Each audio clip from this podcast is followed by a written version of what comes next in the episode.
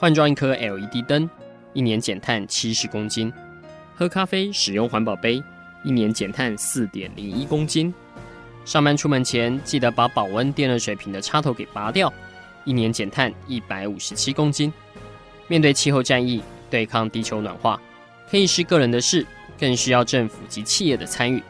台达电子文教基金会邀您一同寻找既能提升生活品质，并可大幅提高能源使用效率的提案。欢迎收听《气候战役在台湾》。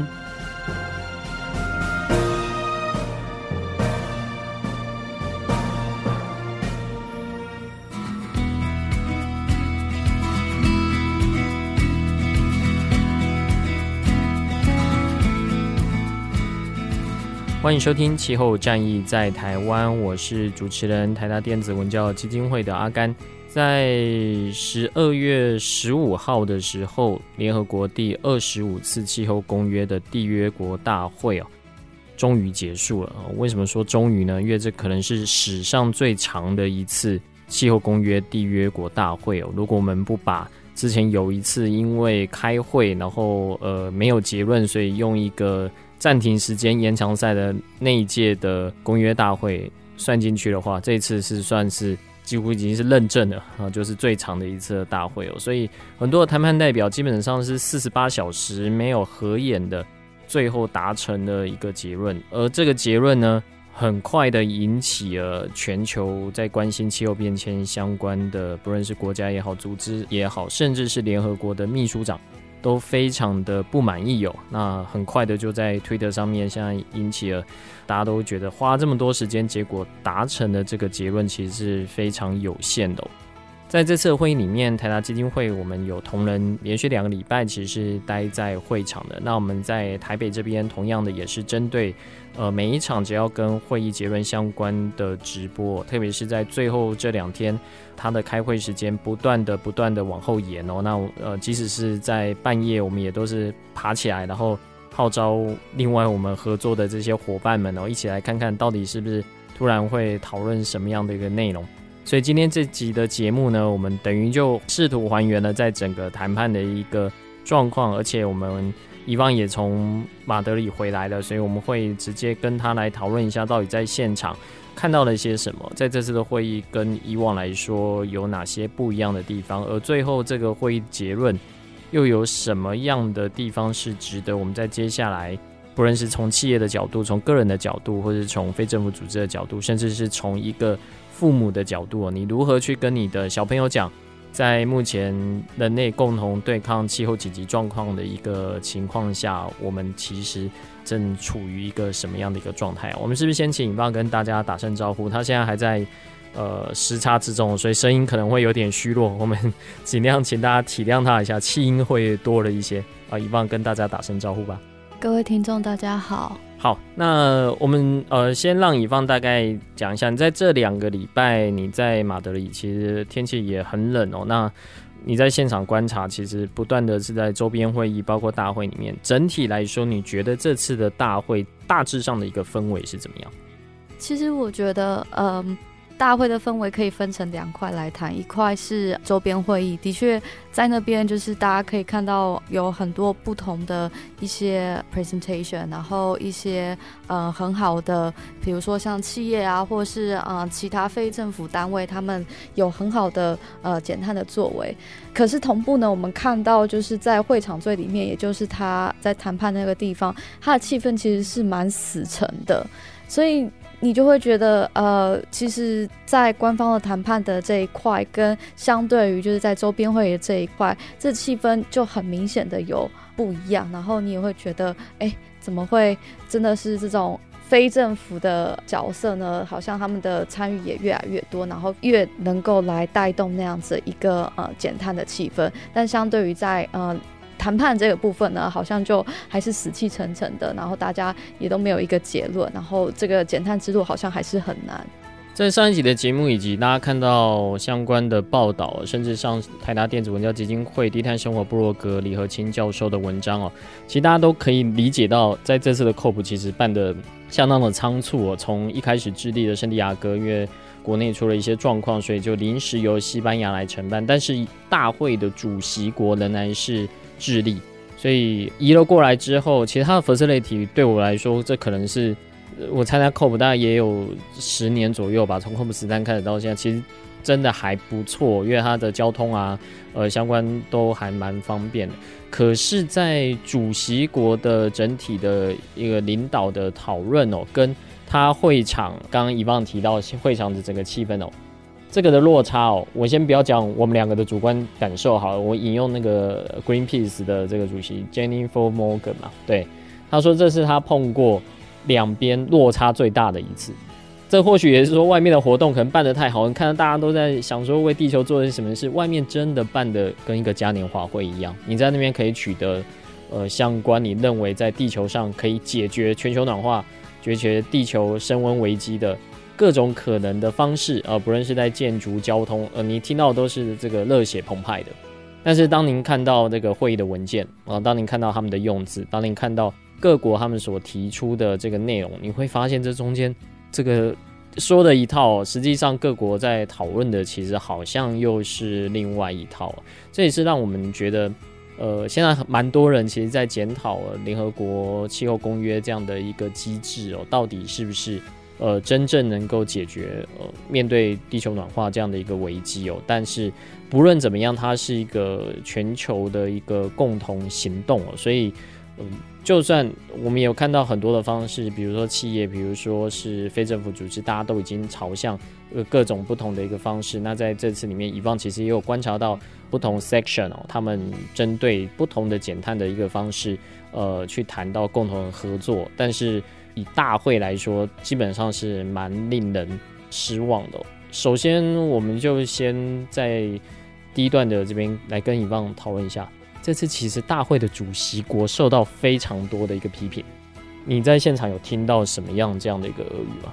呃，这次的主席他因为他是智利人嘛，然后他我觉得他可能经验比较不足吧。虽然他代表智利也谈判了一段时间，但是嗯，我在现场听到俄语就是像是说，主席他们可能主持会议就。好像有点让国家会很茫然，说：“哎，现在到底走到哪里？”我当时有参加其中一个呃，他们的一个可以开放给 NGO 去参加的一个 session，然后那时候呢，就是主席他在主持会议的时候，台下有拼命很多人都这些国家呢，他们都一直举牌子，就问说：“哎，主席，我们现在的会议进行到哪里？”然后呢，因为这个问题太多了，所以主席一直不断的在重复的讲说：“哦，我们现在是在这里，在这里。”可是有些国家就会觉得很奇怪，因为这样子的议程是，或是这样的议事规则是之前没有的，是今年主席自己创造出来的。所以就会让国家有很多的质疑，然后再加上我另外觉得这个主席他有点在主持的时候就是蛮谈空话的，他就一直不断强调说啊，我们应该要怎么样，应该要怎么样，但其实他没有很把整体的现场气氛做一个掌握，然后带领大家去讨论到可能一个更深的地步。所以这次真的是遭受蛮大的一个抨击，然后。我觉得可能也是因为这样子，多少都影响到他最后产出的结果。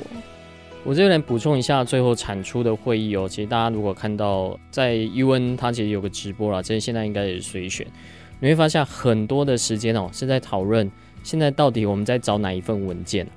呃，这个文件呢，他们还出了一次乌龙，就是大会的网站上基本上是没办法上传的，所以它全部就跑到 Dropbox。就它 Dropbox 上面的档案内容跟主席最后在讲那个其实是 UN，它直接这种 FCCC 啊，such 就就是这种官方文件那个编号是不一样的，所以你就看到埃及的代表。挪威的代表就是就在他都在找，然后后来有人就说我电脑当掉了，然后他们在讨论是说我能不能用 refresh，refresh 也没有用，所以要请大会的秘书处再跟他提。但是你看到主席唯一处理的方式就是他也没办法说，哎，赶快找人把他换一个电脑，就处理的方式其实真的是蛮慢的。那这个当然是比较 technical 的问题啦。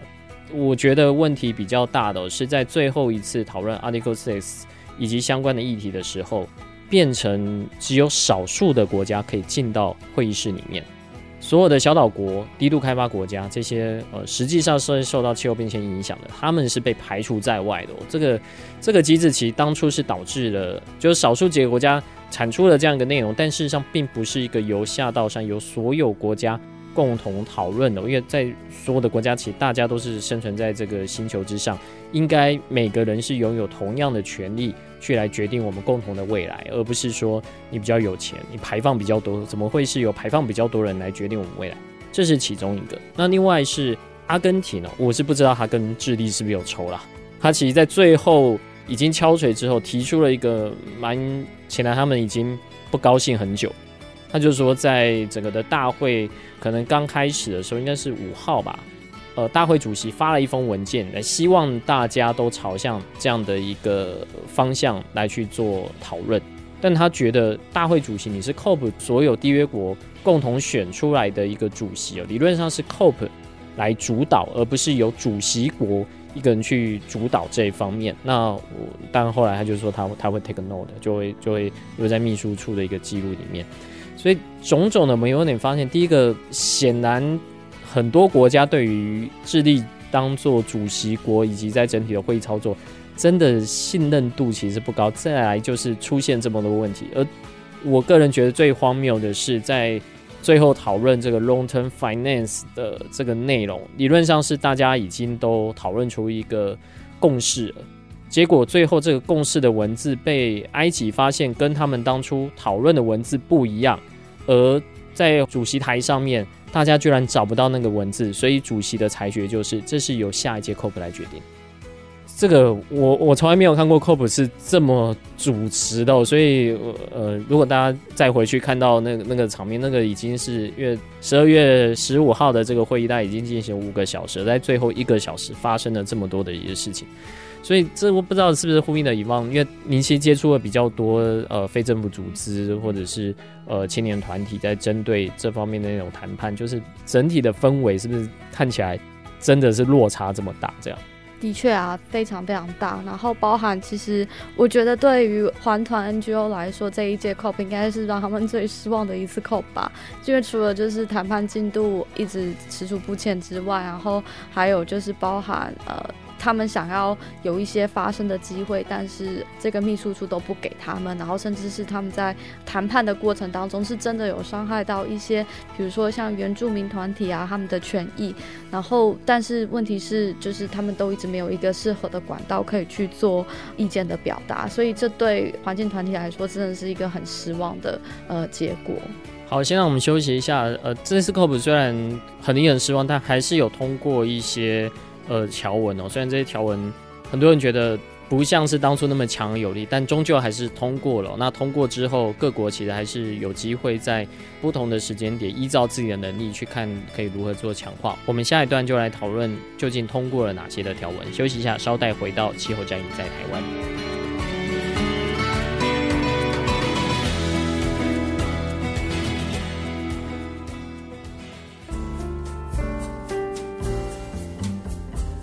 回到气候战役在台湾，我是主持人台达电子文教基金会的阿甘。今天的节目中，跟大家来分析一下这第二十五次的联合国气候公约的缔约国大会，大家叫它 COP 二十五，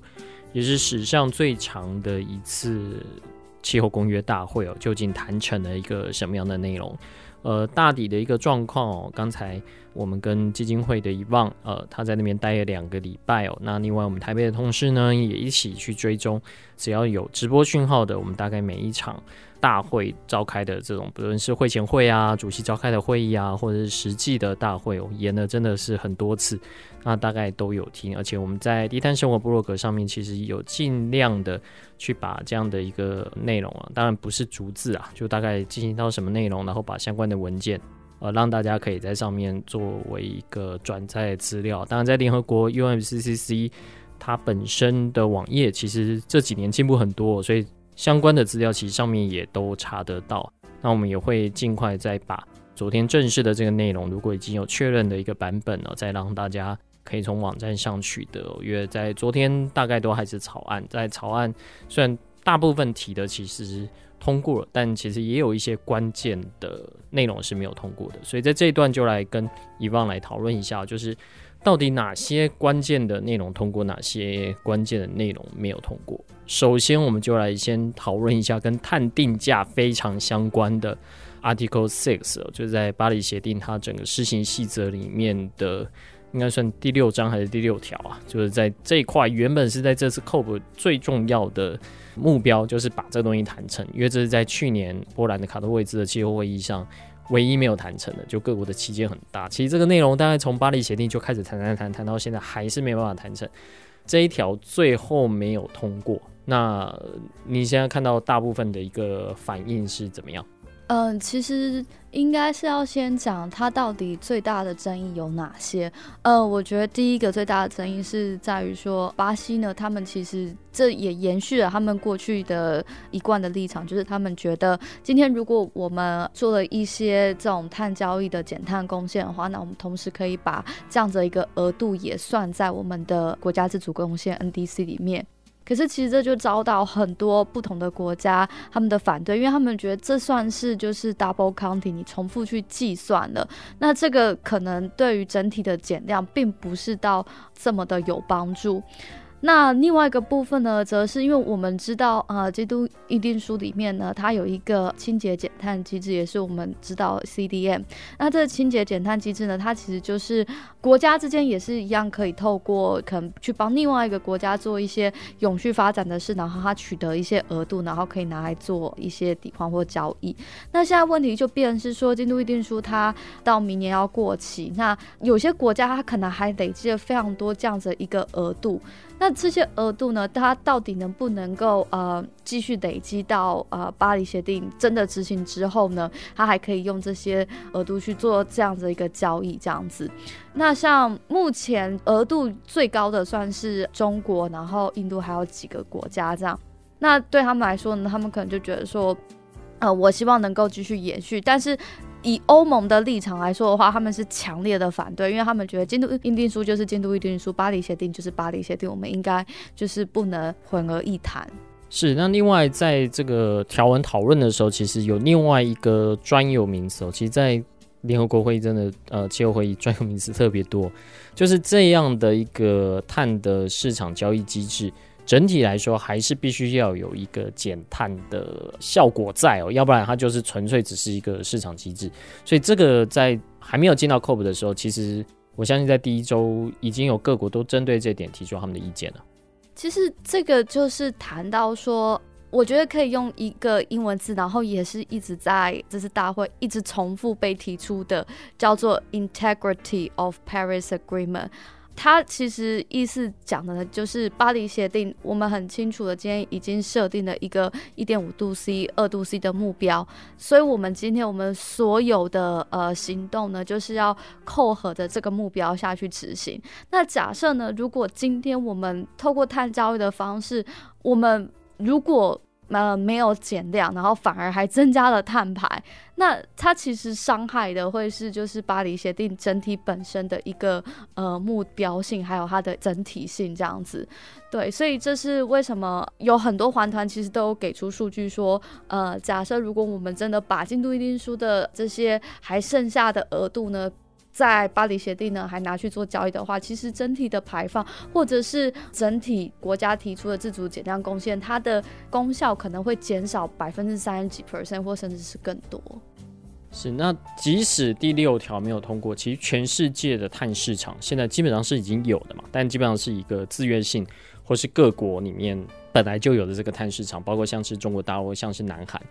有评论说南韩在。这次哦，可能会是受害最重的，呃，因为他们碳市场推动之后，其实那个碳价一直往上堆，所以他们现在在企业如果是要透过碳市场去达成它减碳目标的话，相对来说是昂贵的。就是如果是在国内的话，其实这在呃，当然台湾我们现在还没有推动碳交易，也算呃，环保署已经有在做准备。就像是台湾的再生能源发展条例里面要求你有这个百分之十的这个去使用再生能源，但这个再生能源你如果是用凭证的一个方式的话，它如果又是限定你只能在台湾这边来去使用的话，那你台湾的量跟全球的量当然差别就很大。所以当你没有一个全球的一个机制去 support 各国里面的这样的话，就变成其实对企业来说，它要投入的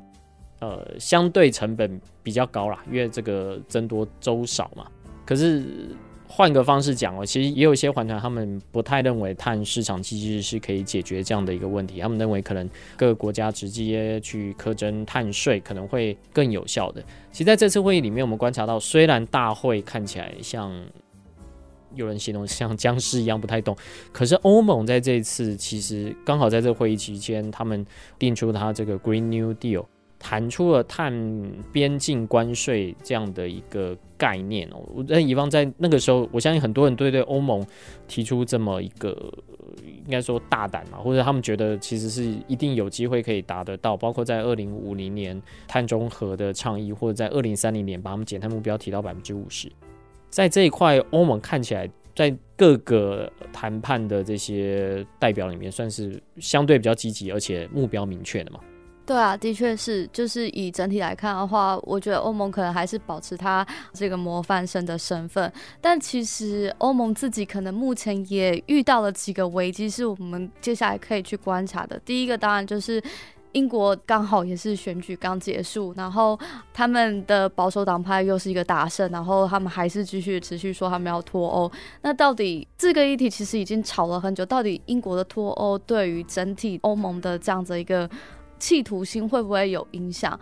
那这部分其实我们还不能笃定说，就是它可能有负面或者正面影响，但这是我们接下来可以去观察。但另外一个部分呢，也是可以看到是说，因为明年其实 COP 它会在英国的嗯格拉斯哥举办。那目前看起来，他的这个明年的主席这这位英国女士，她已经很笃定的说，呃，她要达成什么什么哪些的目标，甚至是她笃定一定会让 Article Six 通过。但因为英国的国内的政治氛围其实真的很现在是处于一个很奇妙的状态，所以呃，我们也是可以后续的去做一些观察。这样，那另外一个部分呢，就是其实我觉得欧盟它一直以来都是一个，就是其实呃，在欧盟境内还是有一些国家它没有很支持这整体的一个目标，所以其实到底这样子，虽然他现在喊出了这样子一个目标，但到底各国有没有办法，就是对应这样子一个目标，有具体的一些行为？其实这也是我们接下来可以去观察的。这次会议里面，Article 6就是有关碳定价、碳交易这一块没有通过，但是通过了一些，比如说像是 Long Term g o 这种看起来比较是属于倡议的。但是有一个我个人觉得比较讶异的，就是刚好跟我的英文名字有点相像，WIM，就是在华沙这边所定的一个损害与赔偿机制，在。没有太多人反对的情况下就通过了。那通过的时候，现场真的是响起掌声，特别是对于这种易受害的一个国家。虽然我们看到它这个内容并不是很具体的提出，比如说我排放多的国家，我要给排放少的国家大概多少钱，或者是比较。很实际的把这些写进去，因为这个其实在巴黎协定里面当初提出这个一千亿美元的呃相关，比如说减缓或调试，呃这里面其实都有提，然后 Adaptation Committee 这个也已经建立了，所以它这个等于是一个机制，让大家开始去思考，这真的是过去这些已开发国家所排放，他们对。开发中国家或是低度开发中国家造成这个损害，这个必须要列进去。我觉得这个列进去本身已经有它的一个意涵在了啦，就是在巴黎协定这里面。但是我们也看到，像是很多国家觉得还是不够哦，不论是在非洲国家，或者像在这次。马绍尔代表在会议里面慷慨陈词说：“嗯，我们今天如果没有办法达成协议的话，他要如何回去看着他家里面小朋友的双眼，说我带回来的结果是这样，用一个比较柔性的一个方式，向其他会议的这些代表们来去做一个诉求。但我觉得我们最喜欢看到其实图瓦鲁的代表呃伊恩啊，他他叫伊恩嘛，对，就是呃。”我们过去都会看他，他要不然就是其实都讲得非常切中核心。他这次是提到说，呃，假设我们没有办法达成这样的一个目的的话，那有些国家哦，他基本上呃已经犯了这个 a crime against humanity 哦，就是我我直接呃翻了，就是这个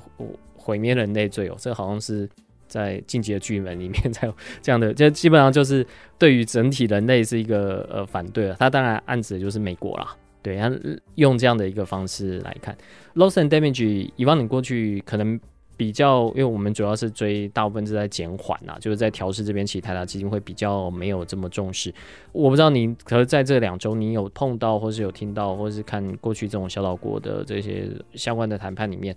他们对于这样的一个机制，基本上的看法怎么样？Loss and damage，损失与损害，它其实这议题从华沙那一届就也就是十九这一次一直讨论到现在，其实也经过五六年的时间。我觉得小岛国家跟开发中国家，尤其是非洲的呃那些国家合起来，他们的立场一直都没有变，就是他们觉得说我们就是一定要有一个明确的机制，然后这些排放大国呢，你们就是要对我们进行呃一些援助这样子。呃，只是其实这几年呢，每次谈到这个损失与损害的时候，以开发国家，他们其实都是采取一个一直延宕的策略，所以他们每次讨论可能就只有一点点、一点点，或者是讨论的东西就是比较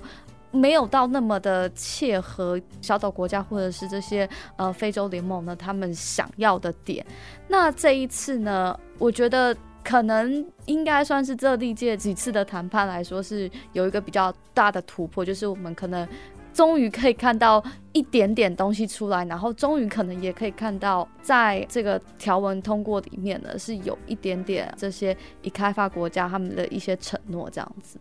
好，这个大概是主要没通过跟有通过，大概我们认为是比较重点的部分。没通过的部分就要留待明年年底 Glasgow 的气候会议再做一个讨论哦。但就算没通过，其实大家还是必须要继续往前啊，毕竟这是全人类所共同面临的一个问题。好，再让我们休息一下。那除了这个大会的进程以外哦，其实在外面刚才有跟各位提过，就是很多很令人兴奋的各种可能的，不论是减缓或是调试的机会，还有在这次大会里面特别强调的 Blue cope，就是在蓝色海洋跟水资源这个的议题哦，在这次会里面其实不断的被强调。那它又带来了哪些影响？先让我们再休息一下，稍待回到气候战役在台湾。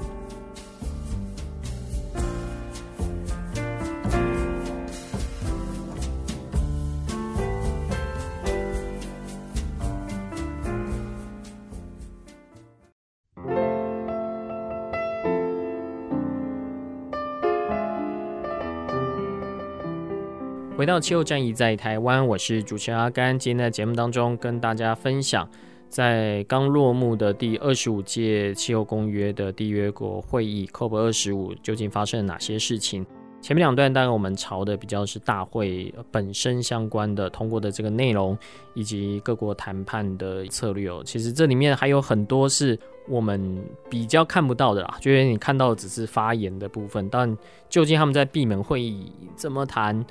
几个主要排放国的角色，比如说像是美国，它现在是气候公约的缔约国，但它不是巴黎协定的缔约国，它现在正在等于要从巴黎协定这边离开，但按照这个整个的时间，可能会要花上四年左右，从它宣布那时候开始，那它是从今年的十一月正式进行的相关的一个行政的程序，但是因为它是气候公约的缔约国，所以它还是做到了。整个的 COP 里面哦，那气候公约第二国会议跟巴黎协定第二国会议跟京都议定书的第二国会议，其实在所有的结论会议，大家是坐在一起发言的。而且大家如果看到联合国的这个会议，会发现在这次的主席哦是两个会议跳来跳去的，就一下你是开这个会议，一下你是开另外一个会议。那有些时候当你不小心点错人去做一个发言哦，那其他国家会说，哎，你你其实已经不是在这里面，所以你呃不具有这样的一个发言权哦。对，这个的确是在这次会里面常常会看到这样的状况，但是实际上这种在台面上的发言已经是到最后阶段了。比如说像是巴西，他最后针对在 COP 气候公约里面最后第三十跟三十一条。在这次的主要的决议文件里面，他提出了这样的意见，他反对把海洋跟这个 IPCC 所做的相关的这个报告列在这次的进程里面，等于作为交办事项啊。但是各国都认为是有必要放进来的，所以他最后就放弃他这个主张。所以他基本上是一个共识决，他也不是表决，就是必须所有人都要能够同意。所以它基本上就是一个妥协的结果。那如果我们再回到更早，就是在第一次开到主席的这种非正式会议，当他提出这个内容的时候，是一个所有人都不能认为完美的一个脚本，所以才拖这么久。因为这次欧盟已经没有那么好妥协了，他的文你没有把一个呃长期的有 ambition 的这个内容写到你的谈判文字里面，我们这场会就是白开了。这个宁愿是没有产出，都比一个过度妥协的产出要来得好哦。所以让这次的会议真的拖那么久哦。其实很明显是一个缺少一个主导的力量在啦，所以我们看到，包括连中国大陆的发言在这次都非常的少。那不知道是不是因为原本主谈的谢振华先生他在过去其实都是代表中国大陆再去做主谈，包括巴黎协定也是。那他这次等于是交棒，那他退休之后交棒给呃中国大陆的生态与环境部的副部长赵英明。那除了中国大陆以外，印度在这次的发言，其实，在会场上看起来不是那么积极。但是我们有看到，其实几个相关的文件哦，就是他们在类似的会议里面，其实巴西、中国、澳洲跟美国，其实在这几块就花了一些力气啊，在让整个的文件相对在前面几次 COP 比较有这种 ambition 里面，看起来有在做一些政治上的一个缓冲哦。除了这些以外，我不知道，呃，以往在这次等于代表基金会去参加两个礼拜相关的这个内容会议。我们知道这次大会主要的主题是跟海洋有关，其他的包括像是建筑啊、能源效率、交通，这个也是都是大家是关心的。你这边观察到，在这次外面这个周边会议，大家主要讨论的大概会是哪些的议题？其实这次交通的议题谈的真的非常非常的多，主要是因为其实原本呢，这个 COP 它应该是要在智利圣地亚哥举办。那圣地亚哥它一直以来都有一个美名，是说它是呃南美洲就是算是。做低碳运具交通上面是一个很具盛名的一个城市，所以呢，本来如果他还是在智利办的时候呢，其实大家会很希望把所有的焦点都放在低碳交通上面，甚至是呢，主席他们希望呢能够办一个召集所有的各国的交通部门的部长，然后一起集体的讨论说可以怎么样的去提升在交通这部分的减量的一些呃行为，这样。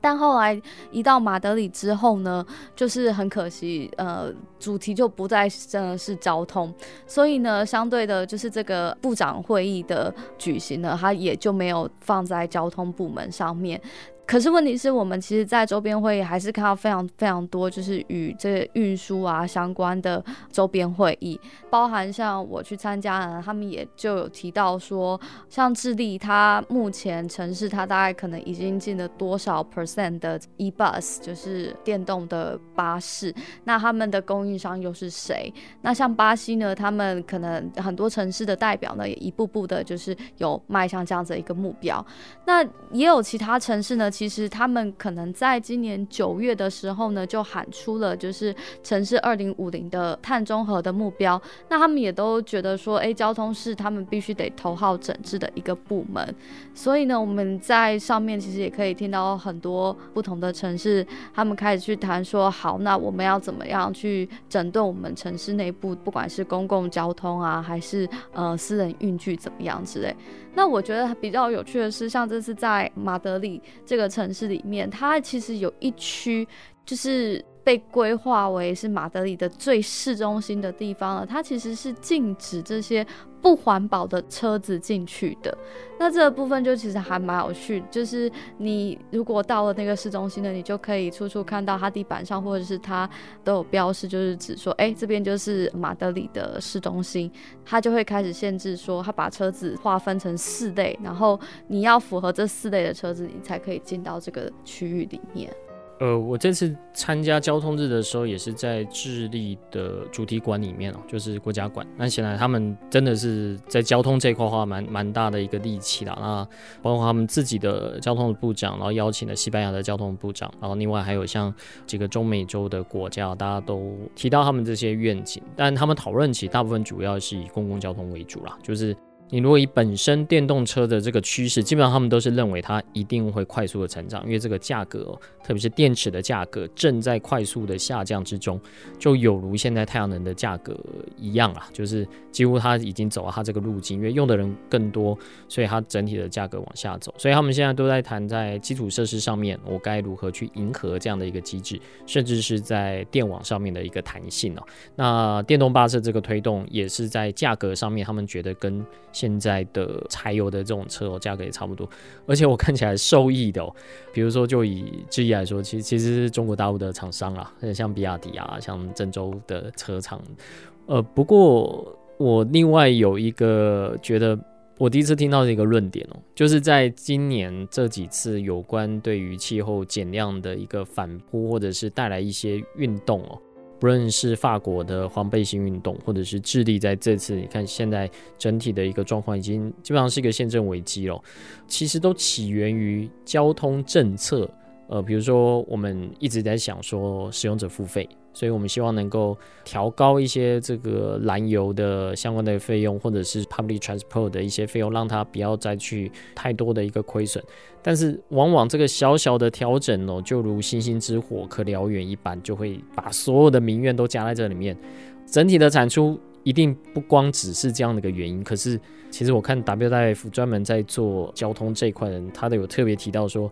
呃，这个东西其实相当的敏感，然后特别是交通价格这一块，就是当你都知道要朝向低碳交通，但是只要是牵涉到价格这一块，就会大家变得很紧张。那这个也变得，其实不光是交通哦，在能源价格啊，在整体的能源效率，甚至是建筑里面，都有一些讨论哦。以方，你这次有碰到一些场域是在讨论，不论是碳交易平台啊，或者是减量的交易平台，其实有些国家已经开始把交通一般应该是有些有放入，但是比较有趣的是，有些国家或者城市把建筑这方面也放入他们在减碳交易的这个雷达图里面，是不是？嗯，我们现在看碳交易，其实一般都会想到是就直接对电力部门去做交易，或者是工业部门。那这次我听到一个蛮新奇的是，对我来说可能很新奇，但是其实他们已经执行了应该有十年了。是东京，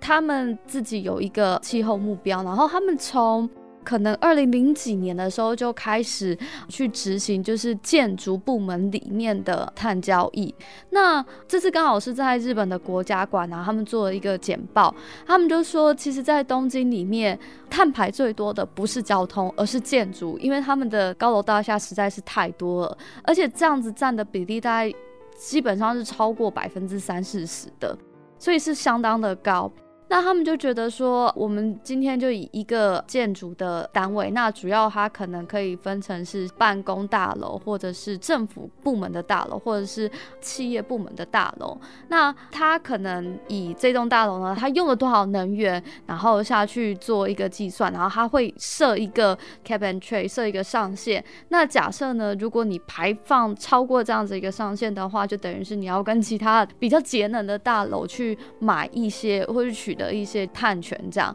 所以他就是实际用这样的方式去达到一个整体减量的效果。那另外一个部分是说，到底交通部门它有没有实行类似像这样子的一个碳交易制度？其实现在德国呢，他们是慢慢的开始也想要研拟，就是怎么样在比如说燃油车的部分。也是设定一个上限，然后如果说你可能超过上限的话，你一样要跟其他的车主取得这样子一个碳权之类的。对，那所以我们可以慢慢看到是说碳交易这东西，它接下来未来的发展可能不会只是在原本的电力部门或是工业的部门而已，而是在建筑跟交通上面都有可能一些发展空间。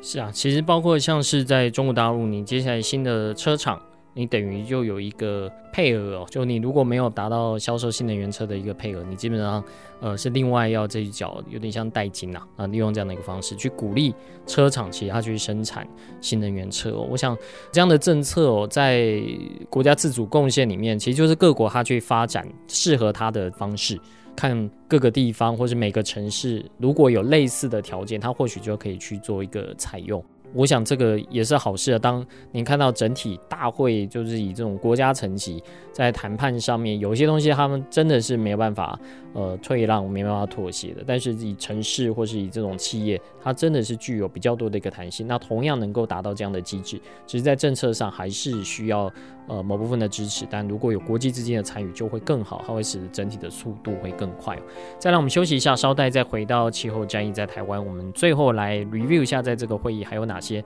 值得大家 catch up。那我们了解一下，在这次会议的内容之后，也去展望在明年 Glasgow 大概有可能有哪些的进展。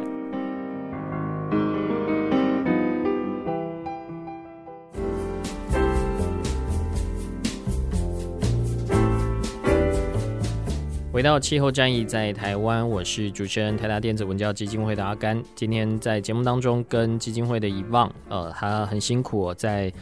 西班牙待了两个礼拜，每天早出晚归，都是希望说能够吸取更多的国际的新知。也的确啊，在这几次的谈判里面，在这次会议，其实对我们来说收获真的是蛮多的哦。特别在这些周边会议，在每一个 session，对于相关的一个内容的一个深入度以及国际的一个趋势哦，那。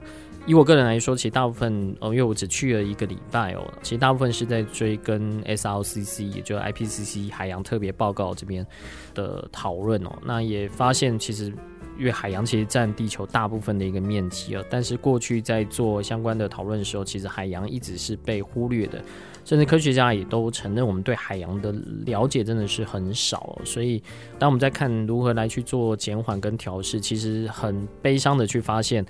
海洋很多地方是没有办法调试的，比如像海洋酸化的问题，或者在这次联合国会议期间，IUCN 他自己发表这个报告是海洋溶氧量正在快速的下降，所以这样的一个内容会造成我们必须真的要朝减缓呃减碳的这个方式来去对海洋就减缓变成是最好的一个调试行动了，在海洋的某些方面。那另外一块我比较关注的，其实是在企业端，在节能相关可以做哪些的一个努力哦。呃，我们在上礼拜的节目应该有提到这个 Three Percent Club，这是在 IEA 等等所发起的，就我们能不能每年能够节能，降低我们这个能源的 intensity 哦，这样百分之三，每年百分之三，这个其实很挑战哦。但如果能达成这个目标的话，或许就有机会达成两度 C 了。那目前已经有十五个国家、二十五个企业跟相关组织有参与哦。那另外一块是我们认为比较实际的，像那个 NDC 的 partnership，就他们实际帮国家们去计算你的 NDC 到底用一个什么样的财务方式是可以达到的，而不是提了一个很好听的目标，就到最后是你要加非常重的税。这个在目前来说，可能没有那个国家能够承担的，就。当你有这样的一个改变之后，极有可能整个的政权就不保，会立刻的改朝换代哦。所以到底是什么样一个方式比较实际的？呃，这是我这边比较关心的。伊旺这边其实关心的蛮多，像是科学社群以及在财务相关的。所以伊旺在节目的最后呢，大概跟我们提到，就在这会议里面，觉得还有什么是大家不能从低碳生活部落格，或者从其他台湾的团体，甚至是国际社群里面，觉得可以大家持续未来一年都继续关注的。我觉得今年科学社群其实扮演一个非常重要的角色，然后尤其是再加上，其实不管是 UNFCCC 的秘书长，或者是 UN 的秘书长，还是各国谈判代表，他们其实在公开发言的时候，他们都一直强调是我们不能再继续忽视科学的重要性。那我觉得这可能也是有点对应到，因为去年就是 IPCC 一点五度 C 的特别报告呢，其实它被放置于一个地位。是很不明确的，所以其实会让很多国家在今年的时候很想要在整体的谈判里面强调科学的重要性。那今年有几个比较明确的做法是。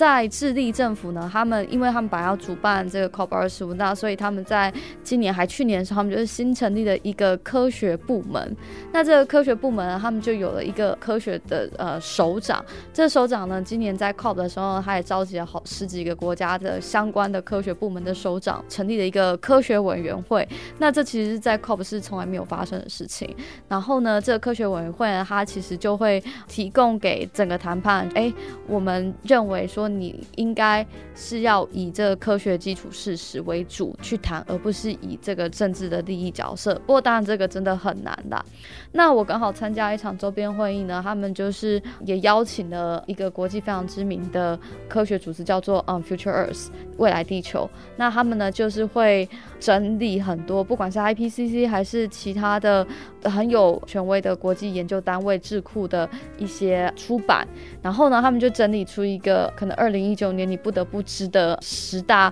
科学气候事实。那这中间就包含说，哎，其实我们现在的减碳是还是在持续上升，虽然上升的程度没有去年的这么夸张。那同时呢，他们也不只是针对这些科学做一些阐述，他们同时也对社会科学呢做了一些研究，就包含是说，他们觉得，诶，今天如果我们真的要在一个国家里面，一个社会，它要有非常永续的转型的时候，这时候可能国家大概有要多少人口，比如说三点五 percent。才够呢，去改变我们自己的做法，然后足够去造成很整体性的转型。是，那除了这个以外，我知道在财务端，其实在这次也有蛮多的一个讨论哦。那这也是，呃，我相信在原本致力就是一直希望说长期的财务端，虽然。就像我刚才应该提，就是为什么最后 long term 的这个财务端居然会因为是搞错了这个文字，就没办法把它写进去，就引来很多国家这个挞伐哦。就是其实智利他们也有召集相关的财务端，甚至是在碳交易这端，其实也有一不同的国家，他们就提出一些比较积极的倡议，对不对？其实这是他们提出的东西，叫做圣地亚哥行动计划。这个东西它在大概九月、十月的时候就慢慢的酝酿了好一段时间。那它其实这个行动计划主要也召集了六几个国家，它的这些财政相关的。首长，然后一起坐下来讨论。那我们知道，每年其实大家都会讨论说，资金到底要从哪里来？我们到底有哪些稳定的这些 source 呢？可以去做气候的减量或者是呃调色行动。这一次他们提出的这样子一个行动计划呢，其实就是希望财政部门呢，你们不管未来是在税务方面还是在投资方面呢，都能够优先的考量低碳的一些计划。那它同时呢，其实如果说国家的部门呢，他们都有办法做到这一点的话，它同时其实也是给呃企业国内的私部门一些警讯或者是一些讯号，也可以带动的这些私部门呢去做一些投资。这样，所以我觉得这是为什么他们用一个这样子比较集体行动的方式呢？然后希望能够达到一些国内对于就是到底资金这部分要怎么运用的一个改革跟转型。从现在到 Glasgow 在一年的时间哦，我们看到其实有蛮多的一个挑战，包括像是 Article Six 的这个持续的一个谈判哦，这个也很多东西。上了最后的谈判桌，其实在这之前会有很多的运作嘛。那呃，另外像是海洋这边，在明年的六月，其实会呃先针对可以采用哪些的一些措施，也会再做一个讨论。呃，你觉得如果大家持续想要对于国际的气候谈判有一些关心，当然除了关心我们低碳生活部落格以最新的一个内容以外，其实大家。大概可以去朝向哪几部分来看哦？不论是像 IEA 的报告、IRENA 的报告等等，就除此之外，其他各个国家或者有哪些的政策都是值得我们来持续关注的？我觉得其实就是有几个国际大智库，包含像我觉得 WRI 就是嗯世界资源研究所。他们出的报告其实是还蛮详尽的。那另外一个从媒体的角度来看的话，就是像是 Climate Home 或者是嗯 Carbon Brief，他们不是只有在 COP 的期间啦，就是连在每年的比如说波昂的 Session，或者是可能时不时，他们都还会就是追踪一下各国的一些情况。像其实 Climate Home 他在这次英国大选之后呢，他就发了一则新闻，他就说他接下来一年呢，他会持续的去追踪。到底英国国内的这些状况呢，会怎么样影响接下来气候谈判跟结果？对，所以我觉得这些都是大家可以持续去看的。好，台南电子文教基金会，我们从巴黎那个时候是 COP 十三吧，其实我们针对的不同的内容哦，持续在关注哦。那特别是在减缓这一块哦，那。能源效益又是我们关注最重要的一个重点哦。那接下来其实不论是全球相关的一个倡议，甚至是我们国内以及我们基金会本身，台达集团本身，它在这方面可以有哪些的贡献？我现在在这未来的一年，我们会持续的关注。那除了减缓的议题以外呢，调试。那在这几年，我们特别关注在水资源的议题哦，特别是跟海洋，呃，以及水圈相关的。我想这个也是。接下来一年应该大家会蛮继续讨论的。在 Blue COP 的这个议题，我们看到的是在明年在 Glasgow 还是会有呃相当程度的一个讨论。我们也相信，让更多的人可以认知到目前我们所处的一个情境，而且提供可能的一个解决方案，真的是比较有实际作为的啊，真会比看一个大会像是。呃，去观大观园，或者像呃一个比较烟火式的活动，或者讲一些空话，就最后谈出来的协议，其实看起来没有办法达成任何落实的一个条件呢，会来的比较有效。今天节目就进行到这边，我们非常谢谢遗忘的参与，也谢谢各位听众的收听。如果各位有相关的问题的话，也可以到低碳生活部落格以及我们低碳生活部落格的脸书。呃，过去我们在这两个礼拜其实很密集的发稿，所以大家在上面如果有任何的问题，我们如果找得到相关的文件的话，也会尽速的来跟各位做个解答。这里就谢谢一方金的参与，谢谢，谢谢。以上节目由台达电子文教基金会独家赞助播出。台达电子文教基金会邀您一起环保节能爱地球。